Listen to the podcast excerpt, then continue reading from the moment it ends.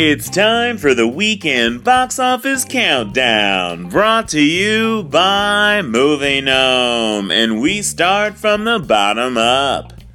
Anna Kendrick's, A Simple Favor, won't be doing any more favors for this countdown after falling from last week's 6 to number 10. The Hate You Give gave its all, climbing from last week's 13 into the top 10 at number 9. Jack Black's The House with the Clock in Its Walls. Time on the countdown is running out after falling from last week's 5 to number 8. Chris Hemsworth and Jon Hamm's Bad Times at the El Royale isn't a bad Yelp hotel review, it's this week's number 7.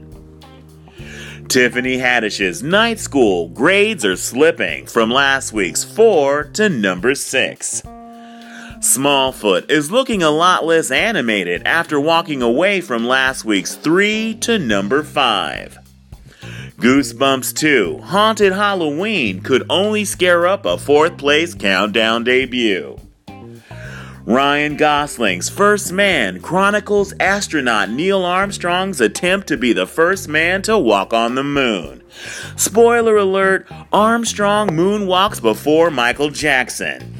Maybe that lack of suspense is why First Man couldn't break free of number three's gravitational pull.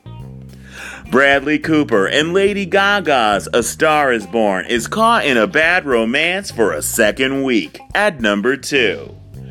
And finally, after sinking its teeth into a 35 million plus weekend, Marvel's Venom has poisoned its box office competition for another week at number 1.